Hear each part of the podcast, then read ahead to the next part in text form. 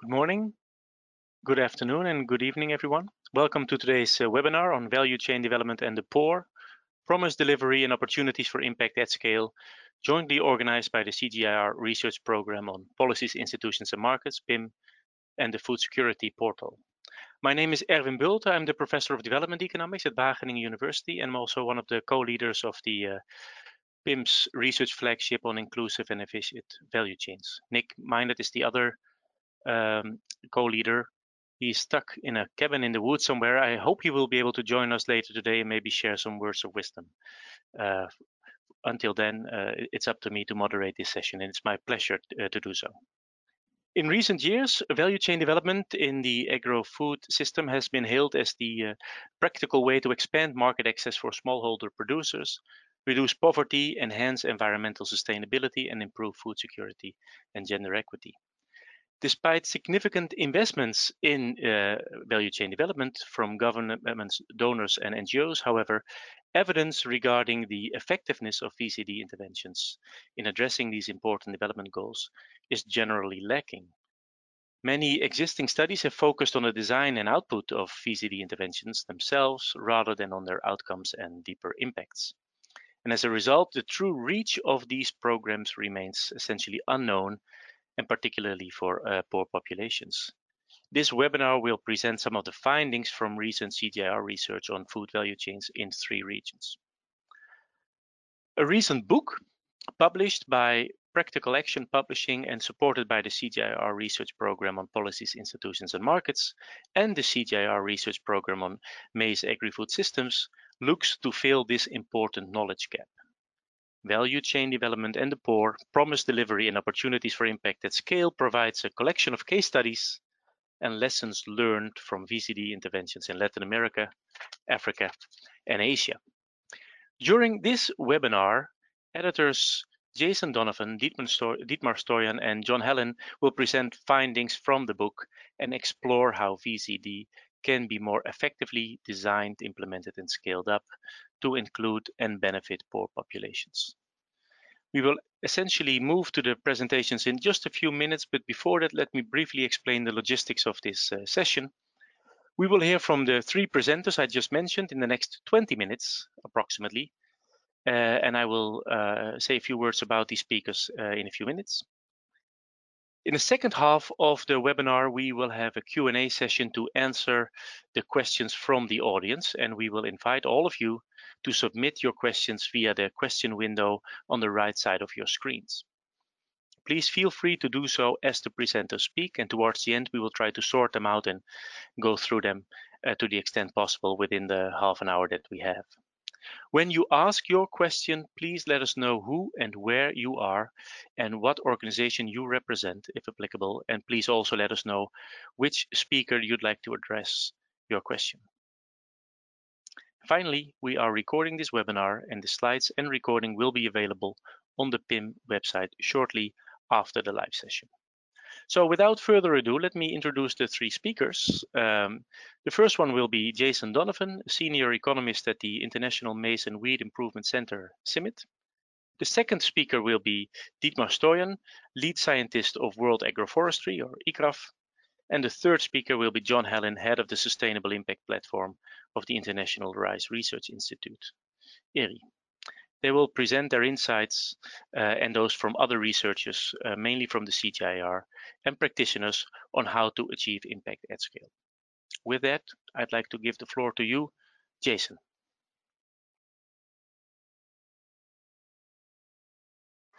Okay, thank you, Erwin, for that introduction. Welcome all, and thanks for joining us today. Let me zoom to the first slide here.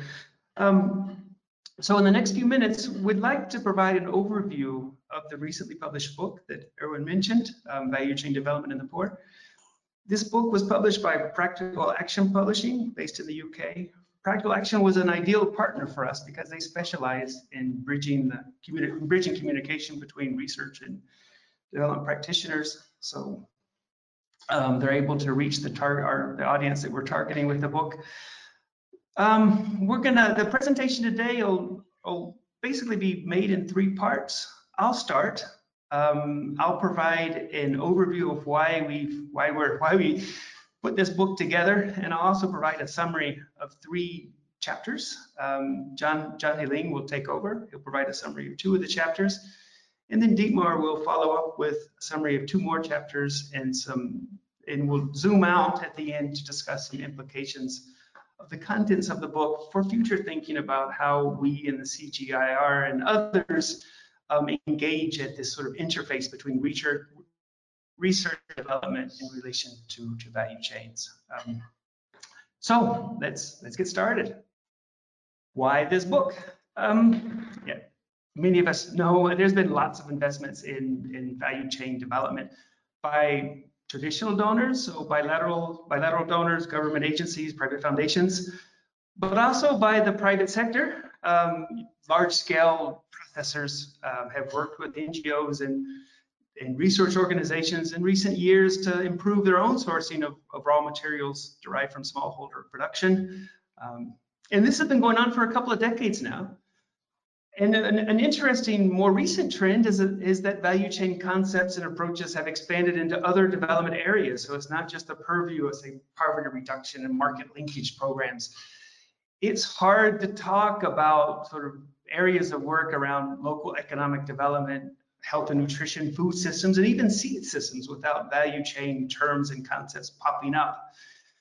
And that makes perfect sense. Um, anytime the private sector, private sector plays a key role in the production and distribution of goods and services, um, and where those goods and services are critical to the performance of a, you know, development interventions, and yeah, it makes sense.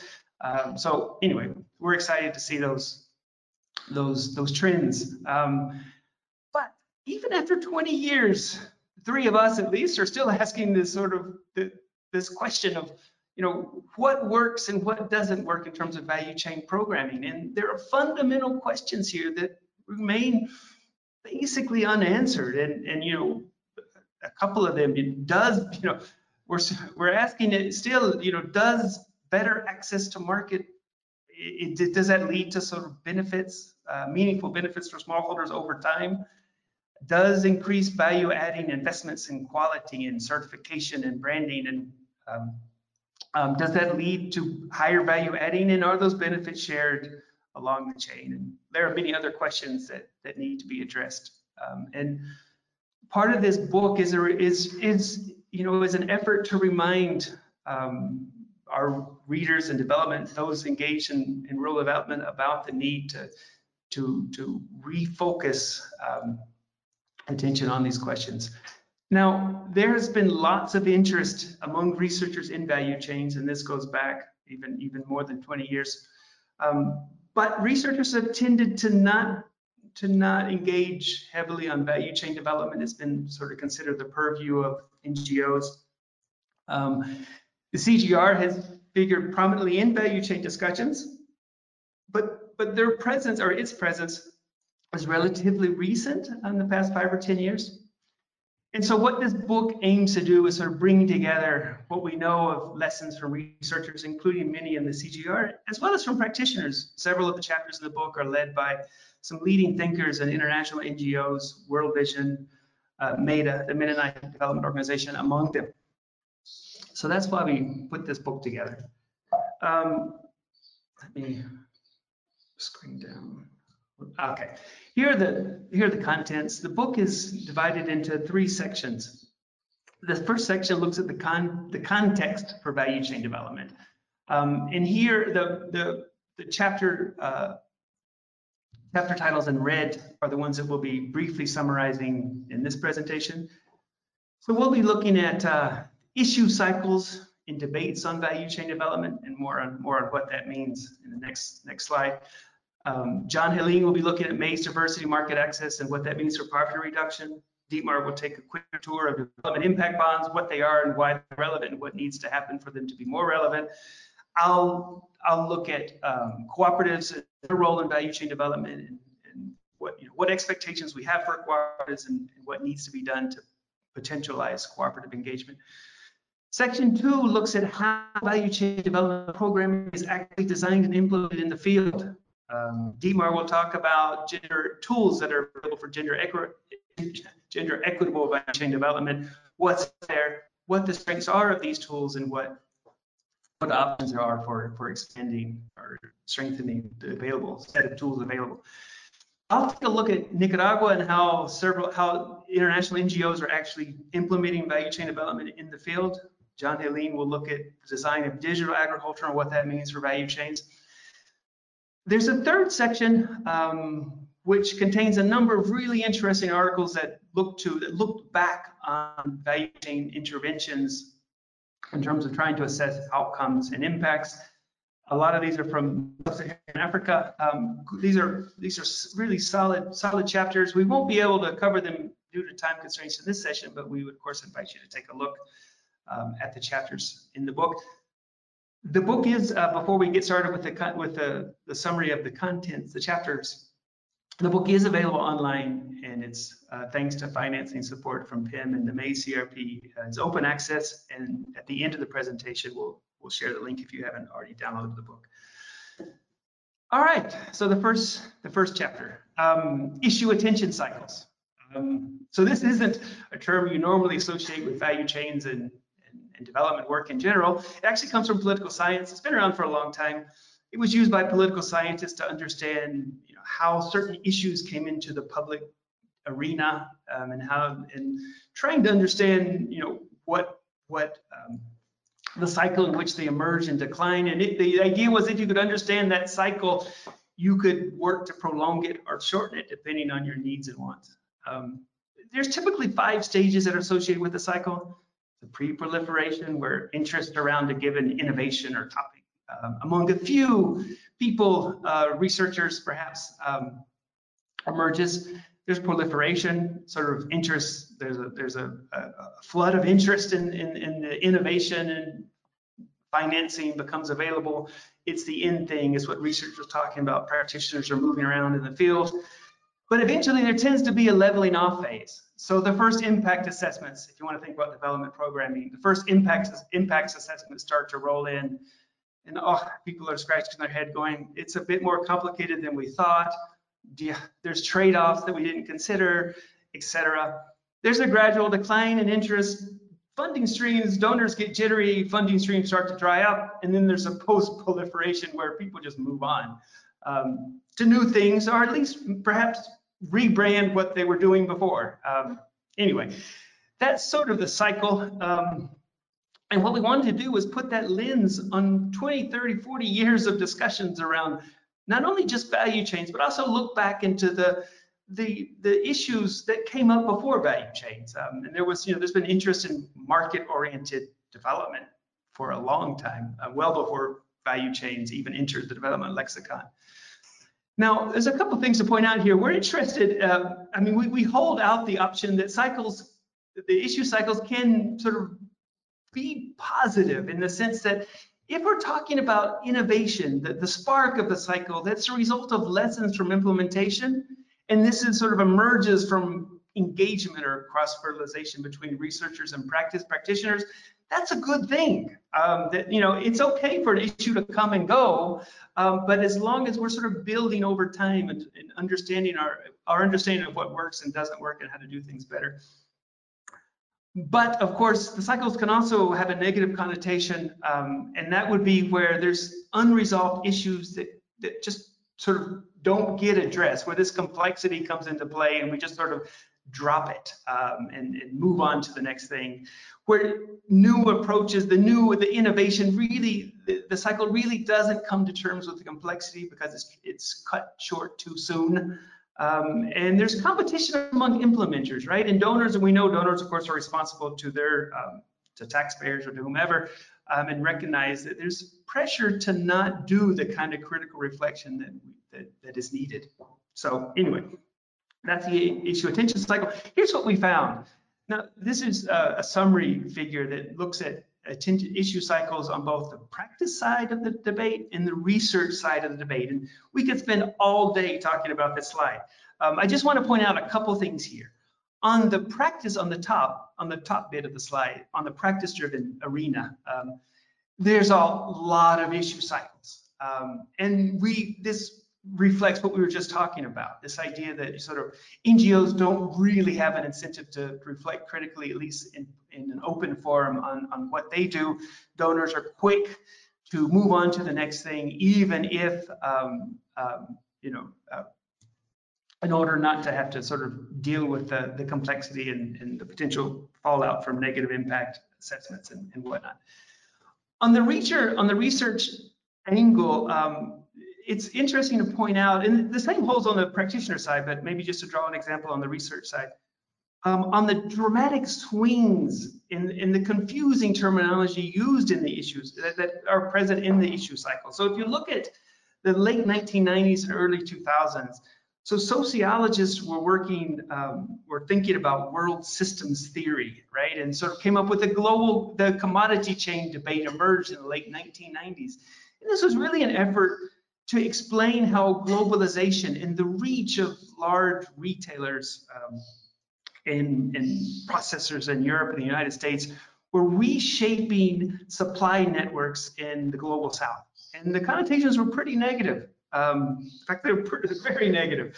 Um, but somehow those same authors switched terms. So now all of a sudden there was talk about global value chains, but the tone was very much in line with sort of development. Um, and it was it wasn't about sort of the restructuring and, and the, the the challenges facing the global south. Rather, it was if you could understand how northern retailers and processors were working and what they needed, you could think about options to upgrade primary production and, and, and small and the capacities of small and medium enterprises, and you had a development angle there. And so anyway, it, this all this confusion and issue cycles that came up in the research arena was for those of us who were working back in value chains in, in the early 2000s, and we would spend the first five slides of any presentation just trying to explain what value chains were. So anyway, um, that's if you want, there's a lot here. Um, if, any, if you want more information or interested in this idea of issue attention cycles and the debates on value chains and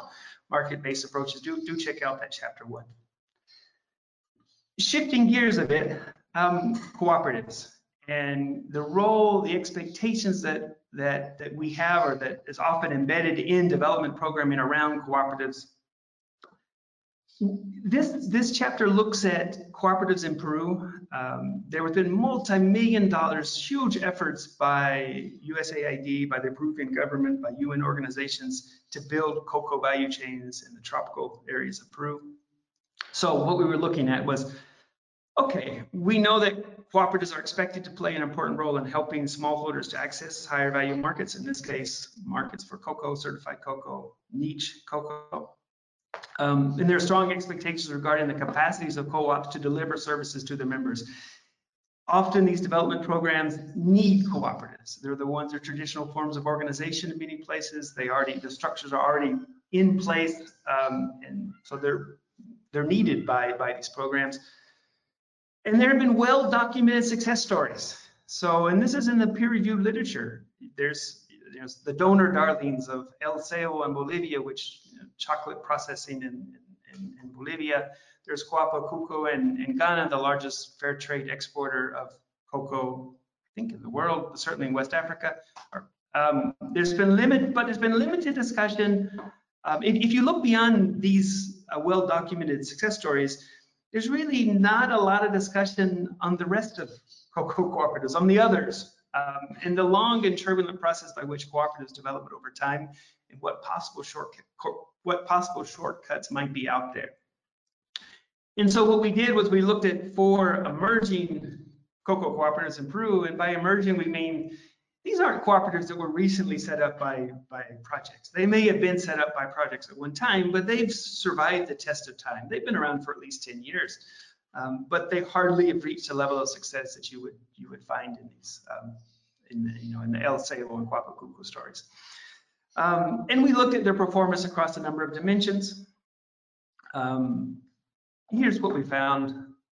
Cooperatives, the cooperatives that we looked at were in general struggling to build close relationships with buyers and members due to limited working capital and access to finance. I mean, this has huge implications um, for value chain development if the key link between buyers and, and, and smallholders is the cooperative um, and they're not able to build the relationships that are needed um, we've got some issues here. Um, and we've got an unstable, uh, unable, sorry, unable to offer cocoa prices, higher cocoa prices to members vis-a-vis -vis traditional channels. Sales are usually confined to a sole buyer, and buyers face face cooperatives with a history of incomplete contracts. Boards of directors are engaged in day-to-day -day operations, so major governance issues here. Sometimes projects look to sort of get around that issue by installing their own, hiring their own managers. Also serious implications there. Now, what does all this mean? Well, okay, development programs that depend on co-ops for the success can't continue to overlook poor business performance. Sort of the idea that, you know, the ostrich in the sand strategy doesn't work. Um, if, if we want value chain development to deliver impacts in less time, we've got to, this is the elephant, one of the elephants in the room. Value chain partners need a stronger commitment to build the soft assets associated with management and governments. NGOs typically don't like to get involved in this. It's messy. Cooperatives may not want it either. And to the extent that NGOs need cooperatives, these, these kind of issues tend to just sort of fester along. Um, government agencies and NGOs, they're certainly critical in the development process, no doubt about that But there's an urgent need for both to go beyond sort of the basic donor outcome or output reporting, activity reporting, and to really embrace sort of um, deeper, better learning and, mon and, monitoring and learning cycles. And I think part of the, what this what this chapter argues that there's also need the, the private sector needs to step up here too. Um, cooperative building isn't just the purview of NGOs. There's a huge rural entrepreneurship capacity gap in rural areas. The private sector needs to sort of get engaged here. Um, and that would require some coordinated interventions and, and some joint risk sharing with, with development uh, cooperation. So anyway, moving on from Peru, we'll go to Nicaragua. This is the last chapter sermon that I'll do, and then I'll pass over to Jon. Um, in Nicaragua, we were looking at a broader set of issues, um, and we were looking at uh, across multiple types of value chains. We were looking to see how international NGOs were leading the design and implementation of value chain development. So a real sort of field-oriented look. And here, so we set, we framed the research gap in the following way. So we, there's a real challenge. It, it's tough to get the right design for value chain development. There's a complex business environment. You've got lots of stakeholders to consider, and you're dealing with you know resource constrained farmers and, and small enterprises. It, it, it's tough to get right. Uh, and stakeholder needs, it's not about just getting it right once. Um, stakeholder needs are likely to change during um, any the implementation of any value chain in, intervention in response to market conditions, buyers come and go. There's also likely livelihood dynamics within households or within farming households. Now, now look, there's been a, a lot of work by PIM, by others in the past 10 years on designing approaches to um, value chain development. Sorry, designing tools for um, for for designing value chain development and many of the, some of the best known tools have been have been developed by the CG. Some of them on the right that covers, um, but not only the CG, donor organizations, GIZ, for example, ILO have also produced their own, they're also uh, also produced their own guides. Um, yet, um, no one's really taken a look at how NGOs and others, whether it could be private businesses, are using these tools, what issues um, might what needs and issues might be there that aren't being addressed and and so that was sort of the motivation for this work. We looked at four interventions by international NGOs in high value agriculture in Nicaragua, so dairy, horticulture, coffee, cocoa. We did 28 interviews um, with buyers, NGO reps, and cooperative leaders, um, and covered a, a, number of dimensions around partnerships, their perceived needs, what, how they designed their approaches, who was engaged, etc. And this is what we found. Um, so despite uh, the complexity that we just mentioned in the previous slide that's inherent um, around sort of the design of the good design of value chain development, NGOs tended to apply a pretty formulaic approach to design. So there's reliance on a single tool for design and implementation.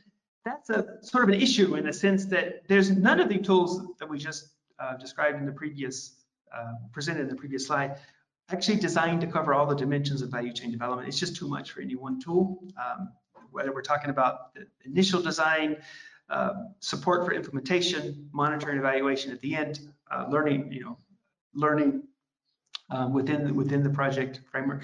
Um, no one tool is designed to do that, um, and their expected outcomes, despite you know the talk of in, within value chains around building relationships and value adding and, and, and engagement among stakeholders, sort of systems level uh, design and, and, thinking about outcomes. Basically, what what we've what, what you see is um, an intervention package around technical assistance and training. So pretty sort of comfort, uh, pretty traditional. It's definitely the comfort zone of a lot of of, of, of these of NGOs. Um, the international NGOs did work with local NGOs and cooperatives, and these and these local NGOs and cooperatives often played key roles in implementation but there was limited sort of oversight and capacity building with them. Um, so they were sort of tended to be given a budget and, and told to get on with it.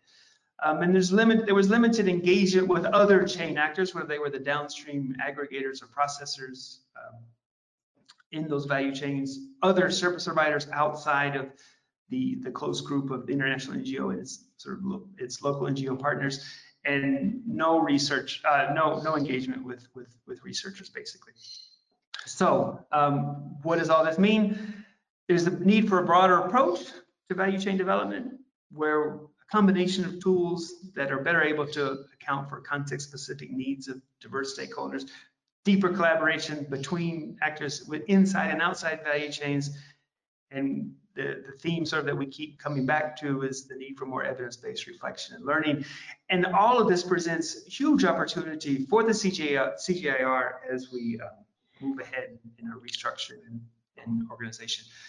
Okay, thanks, Jason. Uh, before before we pass the word on to to Jon, let, let me say that we've already spent now 20 minutes on the presentation, which was great. But if we continue at this pace, then there will be no time for Q&A. So I hope, Dietmar and Jon, that you can speed up just a little bit so that at least there will be 20, 25 minutes for, uh, questions from the audience. Thanks, uh, Jason. Okay, you're welcome. So this part is about a very interesting example from Peru, uh, the Ashaninka Cocoa and Coffee Cooperative, where four different actors uh, were really trying out something new, which is um, on development impact bonds. So the overarching idea of development impact bonds is that risks are shared uh, between an investor, between an outcome funder, between an implementer, which is a social services provider, which you can see on the right-hand side, and there is also an independent party that does verification, which you see on the chart as an evaluator. So in this case, four different actors came together. Um, the outcome funder was the Common Fund for Commodities, CFC. The investor was the Schmidt Family Foundation. Uh, the intermediary or implementer was Rainforest uh, Foundation UK and the independent verifier was um, um, Royal Tropical Institute from the Netherlands. So they agreed upon a common set of outcome indicators and then the investor, the Schmidt Family Foundation, would um, advance investments in the implementation done by the service provider, whereas the um, outcome funder, the CFC, would um, provide funding, in this case of $110,000, only at the end where, to the investor when and if um, the outcome indicators were met. So this kind of structure allowed that the charitable donor, CFC in this case, could transfer a significant part of their risk to the investor and or in other cases to financial markets. Next slide, please.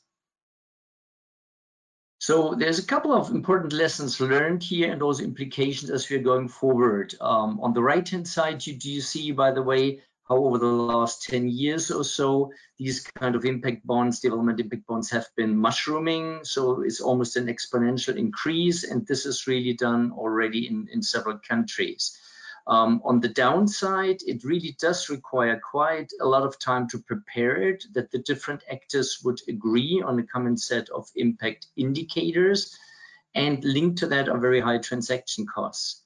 Um, at the uh, same time, um, there was also a need to train staff to do additional um, monitoring beyond the typical project monitoring systems that were in place. But finally, it allowed, and this is the upside, a dramatic change in the donor implemented type of relationship. Um, the interest of the investor, of course, was to safeguard uh, a rate of return on the investment, but this in a way was also backed by this um, new institutional setup.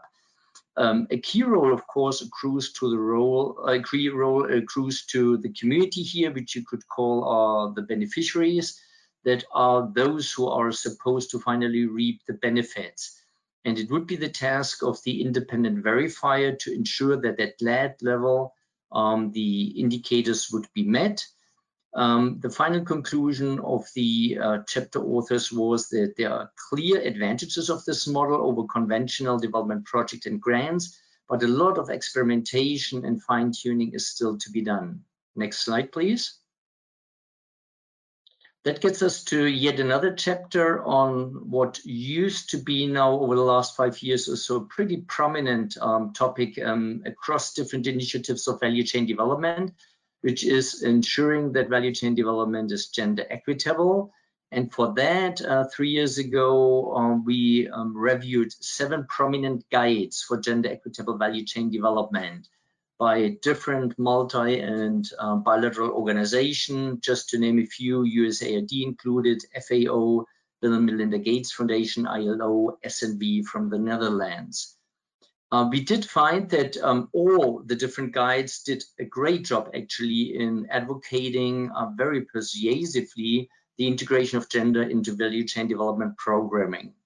They were also raising a couple of important issues to improve the design, um, particularly of those kind of interventions that are supposed to be more inclusive. At the same time, we found that there were significant gaps across the set of um, methodological guides on the one hand, we didn't really find a lot of um, insight on how women and men in collective enterprises, and that would be cooperatives, farmers association, and also collective enterprises run as limited liability companies, um, the kind of opportunities that both uh, sexes have there. We also found, and that was quite surprising, relatively little on the influence of norms on gender relations. And then particularly from the implementer's perspective, we did find very limited guidance how to effectively transform what in many cases will be found as inequitable relations through different design options in value chain development. And last but not least, we also found limited guidance how to link these kind of tools with other tools that already exist for value chain development. Next slide, please. So a couple of implications, and particularly we do think there is an opportunity, but also need for both conceptual and methodological innovation that would address the varying roles of women, men, if you want, also the younger generation, their different needs, their different aspirations um, as regards value chain development. Um, despite the fact that there are already quite a couple of tools out there, we do think there is still a certain need for new tools that would be more integrative, um, that would explore to a fuller extent the capacity of households and of different households members, women and men therein, to deepen their engagement in value chains. Particularly, we do think there is a need for more detailed guidance for planning gender equitable value chain development, so if you think of your field staff, say in an NGO or a for-profit kind of service provider, what kind of skill set does your staff need? How much time is actually required to get prepared? And also what are the additional costs incurred that definitely are an issue?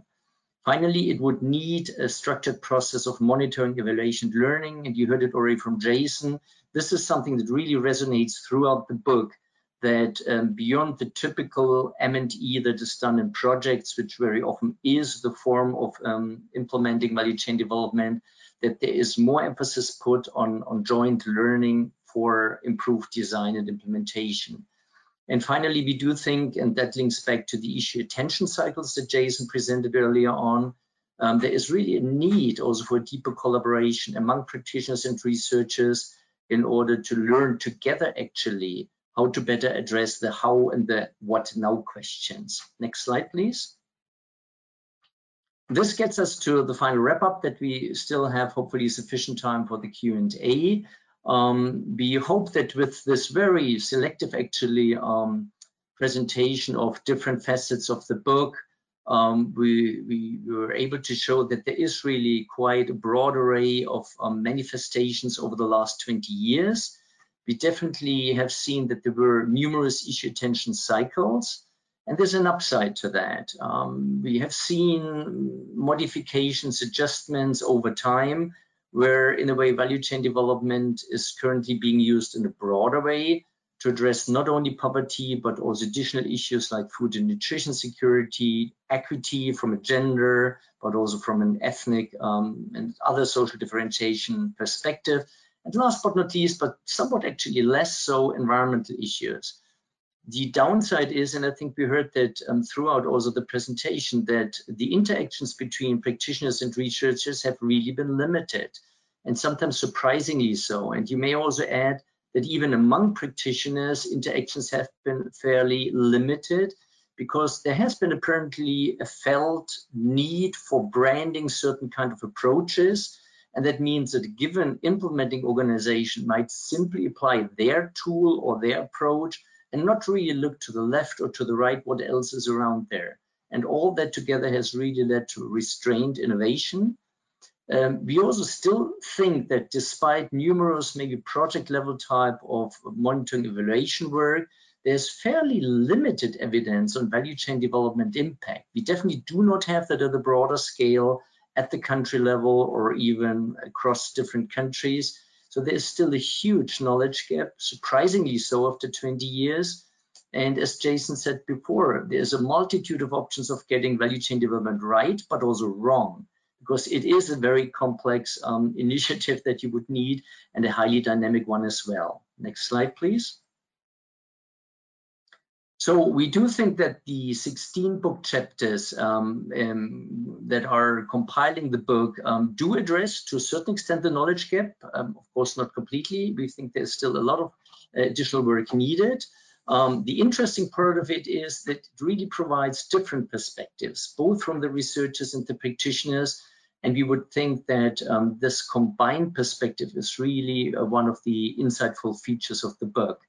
Um, and it would allow insight into how value chain development is implemented in the field, also various options how to innovate value chain development design, and more than anything, also some kind of clues how to achieve broad-based and more lasting impact. At the same time, and you probably hear that um, throughout our presentation, it is also a timely critique of current approaches, and it points at a variety of options um, that are there for innovating value chain development, both conceptually and methodologically. Reflexive learning, just to mention it one more time, is really important. And that would mean that both researchers and practitioners work together to address a, number of those um, still open questions. We definitely do need new collaborative frameworks, and the example of the development impact bonds was just one of them. So we need to think beyond project cycles and, and other types of investment.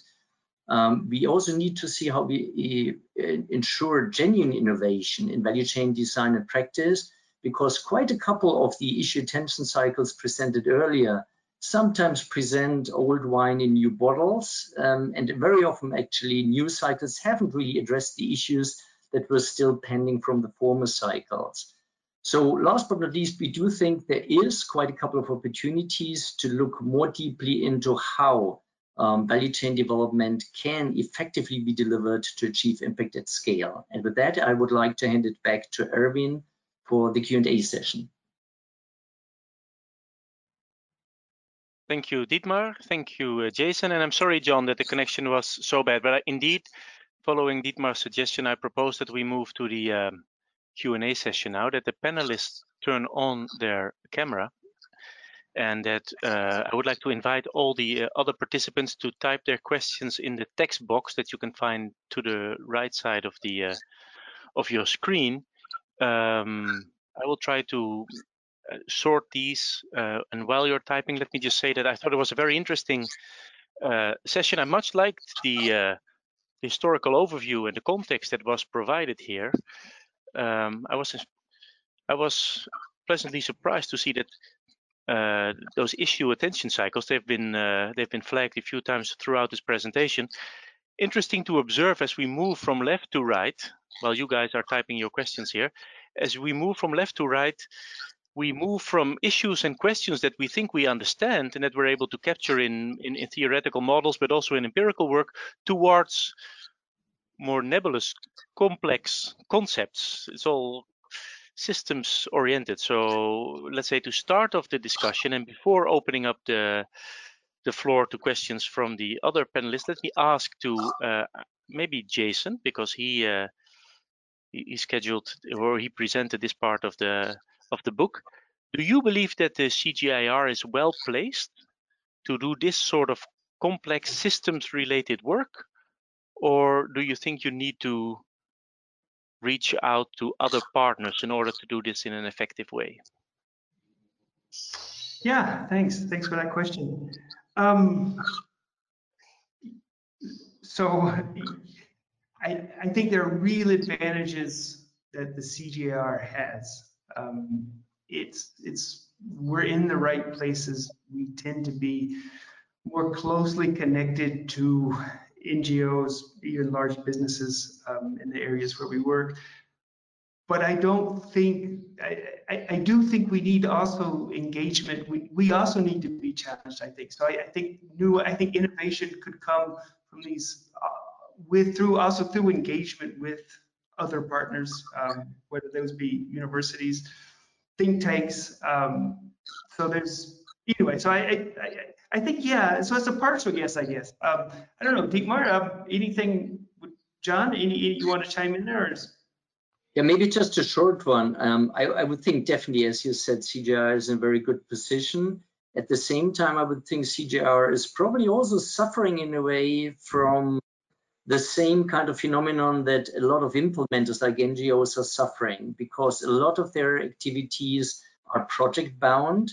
And that means you have a couple of years of funding and and then you got to move on and and that doesn't uh, lead you into new um, issue attention site but it leads you maybe into new area there are new communities to work with etc so I, I think one of the challenges but also opportunities is that I think CGIAR together with other researchers but more than anything together with private sector governments and, and NGOs focuses more strongly on given areas, territories that could be at the subnational level, it could be sometimes at the cross-border level, that they really ensure a long-term presence on the ground, that social capital is built, and then the kind of insight that you build up over time, I think will help to address more of those issues. I think this project curse, as I sometimes call it, is really a downside for reflective learning and continuous improvement over time.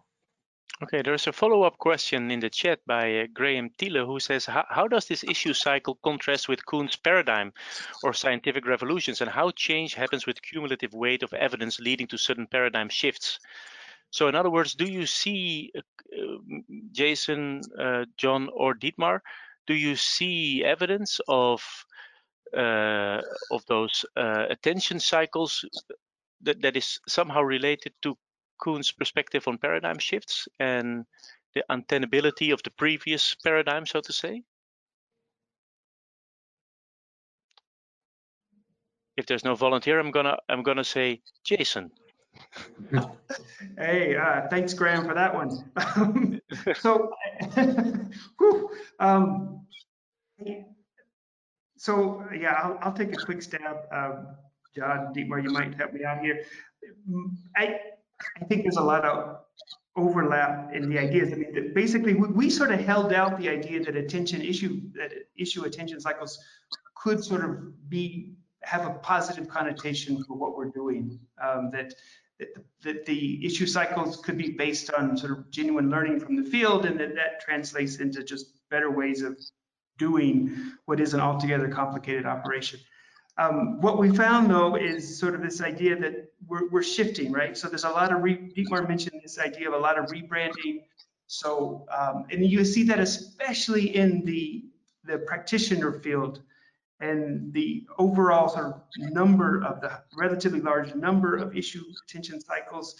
Um, the, the simple fact that we don't have sort of the good, the image, the learning, the reflective learning that we're looking for, that we want, um, means that these attention cycles, I mean, they're, the new ones are emerging before we ever get close to solving the previous one. So I, I think there is a lot of overlap in ideas. I don't know, Jon or Dietmar, any other thoughts on that? Yeah, I, I, yeah, that's a great question, Graham. Thanks a lot. And like always for great questions, the answer is it depends, and it's a yes and a no. So maybe just two examples that come to my mind. The first one, I mean, we, we all probably know the, the literature by et al. Um, on, on value chain governance and the whole notion of a lead firm, multinational companies, if you will, that control the terms of trade in given global value chain. So that has been all very, very insightful. Now I'm wondering, has there been a good translation of that um, into practice on the ground? And this is where I start with the first yes and no. Um, because value chain governance in detail on the ground, I think looks much more complex.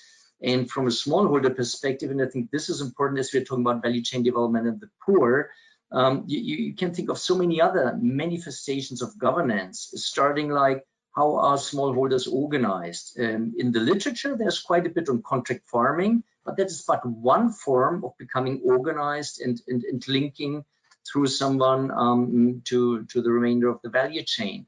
We know surprisingly little about the huge diversity of different business and management models of smallholder cooperatives, association, and even some of those collective enterprises are limited liability companies. And we haven't really looked very much into detail which of those um, kind of legal entities is, is a better way. Are there different stages in enterprise development where in the beginning, maybe a not-for-profit collective enterprise is a better forum and over time you develop into for-profit.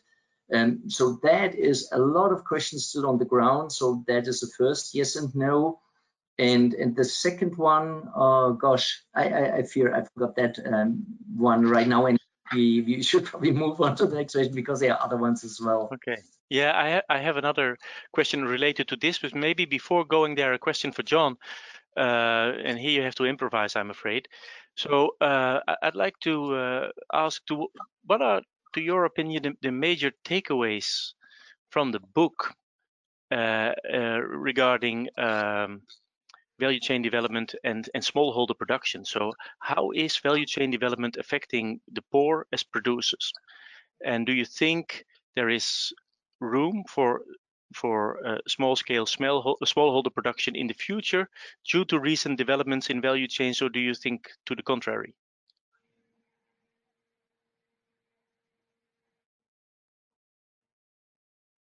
I think you need to unmute yourself first, Jon. I hope you can hear me now after the difficulties yes. earlier on. Um, there is definitely a future for smallholder farmers and engagement with value chain development. I think one of the uh, key take home messages from the book is the recognition, as Jason was talking about right at the beginning, you know, what works, what doesn't work. And like any approach or issue that we've dealt with in agricultural research for development over the last, at least in my professional time, 30, 30 plus years, um, we shouldn't treat anything that comes along as a panacea.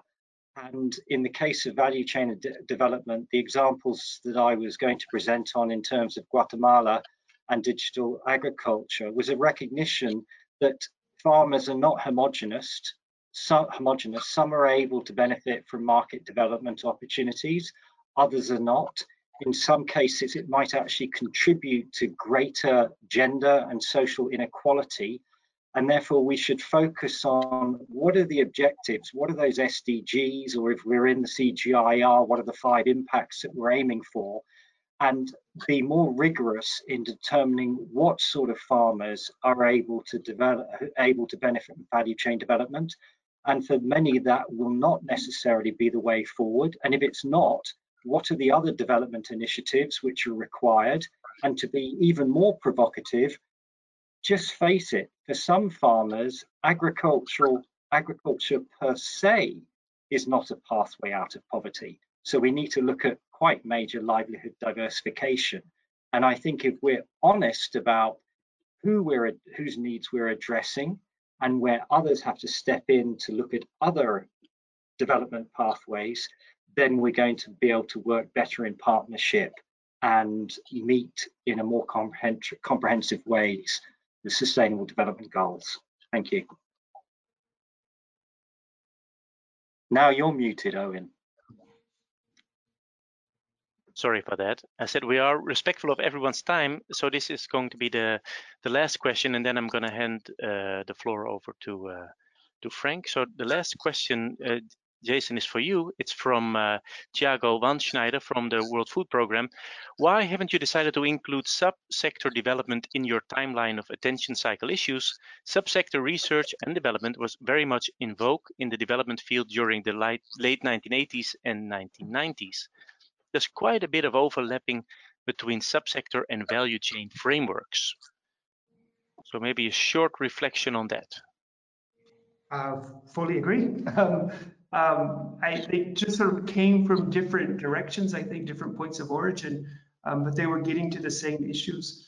Um, you know, the, the, value chain development took sort of fairly, very conceptual, sort of lofty, was drawn from a lofty sort of discussion among sociologists and development economists. But when it when you boil that down to, you know, the design of work on the field, I think you're right. It was very similar to subsector analysis. So I, I think we actually it's been a couple of years since we wrote that paper. I, I we'll have to double check, but if we haven't covered that, we certainly will. Thanks for that. Uh, Dietmar, any, any anything to add there? No, I think that was a good response. Maybe something to consider for the second edition of the book. On that uh, on that note, I would like to thank uh, uh, Jason, Dietmar, and, and Jon for the presentation. I'd like to thank the audience for their uh, for the questions, and I would now like to give the floor to uh, Frank Place, the director of the CGIAR Research Program on Policies, Institutions, and Markets, who will provide some closing remarks. Over to you, Frank. All right. Well, thanks very much, Erwin. And uh, yeah, thanks again to the presenters and all, all of uh, you listening and contributing to our discussion. Um, yeah, I found this a very interesting uh, study. And you know, I'm not a I'm not a value chain uh, specialist in my career. I focus mostly on production, natural resource management. So but you know I, I, look at this topic of value chain development and I just see a lot uh, that it's it's very very um, uh, complex. We've got, you know, studying it, if you're the studying of, uh, value chains, you've got a current state of affairs. How do value chains work now? There's some kinds of expected trajectory by all the different actors. There's visions that uh, of a better trajectory in the minds of the different stakeholders. There's identification of actions that we can alter the trajectory, the implementation, and then a resulting state. And we're trying to kind of come to grips with all of that. Um, and on top of that, you know, we've heard also, I think, through the, the, the case studies that there's a lot of political economy dimensions. You know, not all value chain actors are pulling in the same direction at times, right? They're hoping to get a larger slice of the pie. Mm-hmm. Um, and also, you know, the expected effects of actions are always somewhat uncertain because of competing value chains. You know, whether they're this, the, the same uh, commodity in different countries or or, or kind of uh, substitute goods and things like that. Everything is kind of in flux, and to try to grapple with that is very challenging. And so the notion that was put up on one of the slides as value chains as com complex systems sure resonates with me.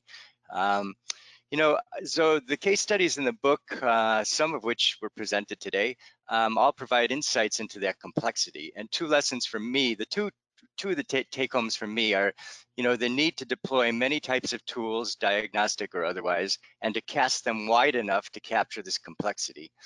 Um, and I think that the chapters uh, go into that quite quite a you know detail of how they were used those were used successfully or not you know there's some blind spots and also then the second take home is to prioritize the continued monitoring and learning of the effectiveness of, of value chain uh, development and, and associated interventions because those are very, very difficult to, to understand, I think, through uh, across the different stakeholders. So I would like to congratulate the presenters, the co-authors of the book, uh, for pulling together these interesting and diverse cases and to, to enable many different voices and perspectives to emerge through these studies. You know, they noted the, the, the different kinds of uh, drawing upon the co-authors are drawn from different uh, parts of, uh, you know, uh, different kinds of groups, of practitioners and, and researchers. And that helps us to draw some lessons for the future.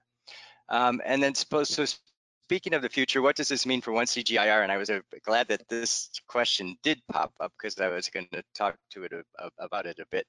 So I think all, although research will need to continue to look at specific cases, we've got commodities by locations, and there's quite a few of these uh, examples in the book.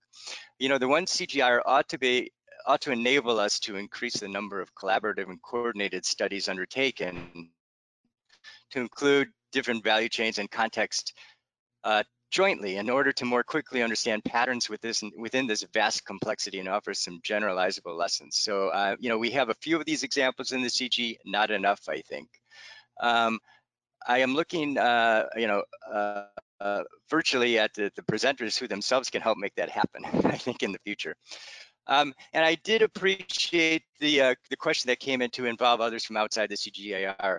Um, you know, a review of the studies that uh, I actually, Dietmar and Jason are involved in, uh, looking at uh, food supply chains in COVID during COVID-19 pandemic, found that there was lots of work uh, done at the producer level and the consumer level, but the midstream uh, midstream analyses were missing. You know, the wholesalers, the processors, the transporters, et cetera. So I think, given that, you know, and these are studies from within or outside the CGA, they threw the, the net wide open. So, and we're still missing them. So I think you know, this is a gen generally neglected part of the of value chains and value chain development that we may need to call all hands on deck to. So, so looking in the future, so I very much appreciate that we need to, I think the CG is going to be an important player in that, but we do need to call upon others as well to help us. So I think with those rem remarks, I'll say once again, thanks to everyone who joined the webinar today live and who will listen to it in the future and stay tuned for further webinars on value chain topics uh, from PIM, and I would expect probably from other CRPs as well. So thank you very much.